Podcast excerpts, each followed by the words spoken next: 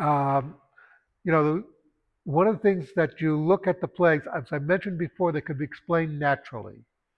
There's a concept uh, of something called Geula Tivi, or natural redemption.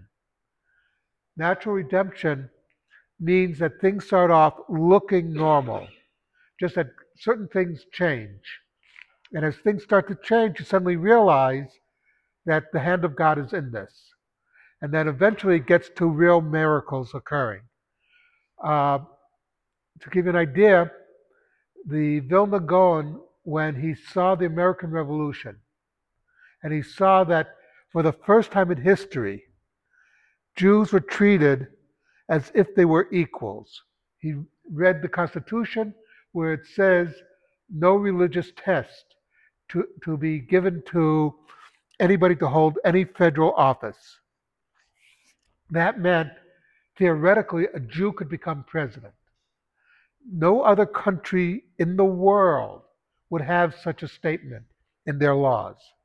If you wanted to be a member of parliament, you had to be a Trinitarian Christian. If you wanted to rise above a certain station in a Muslim country, you had to be a Muslim. In Russia, you of course had to be Greek, uh, Russian Orthodox, um, and Jews were put upon. But the fact was that here was this new country experimenting with the concept that anybody could become the leader regardless of his faith.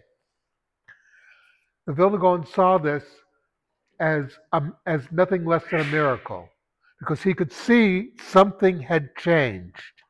Something was totally different. And then a few years later, when the French gave Jews equal rights, he said, okay, this is it. This is the Geula. You know, you have to be somebody on the level of Vilna Gaon to see within these things. So uh, that's why he sent his top students to develop the land of Israel, not just to live there, but to develop it. Uh, in the coming of the Geula, the Jews will need a place. Uh, so it's the same thing with the miracle, the plagues. The plagues start off natural. Okay, there's this animal that secretes, it looks like it's blood, you know. And like I said, according to the Rambam, all the miracles can be explained naturally through science. But the fact that they occurred when they occurred, when Moshe said this is going to happen, and it happened, meant there was something more going on. And um, everybody had to pay attention to what was happening. So, you know, we have to pay attention to what's going on around us to see the real miracles in our lives and to see how God is really guiding the world towards the Geula, towards the redemption. Something to think about.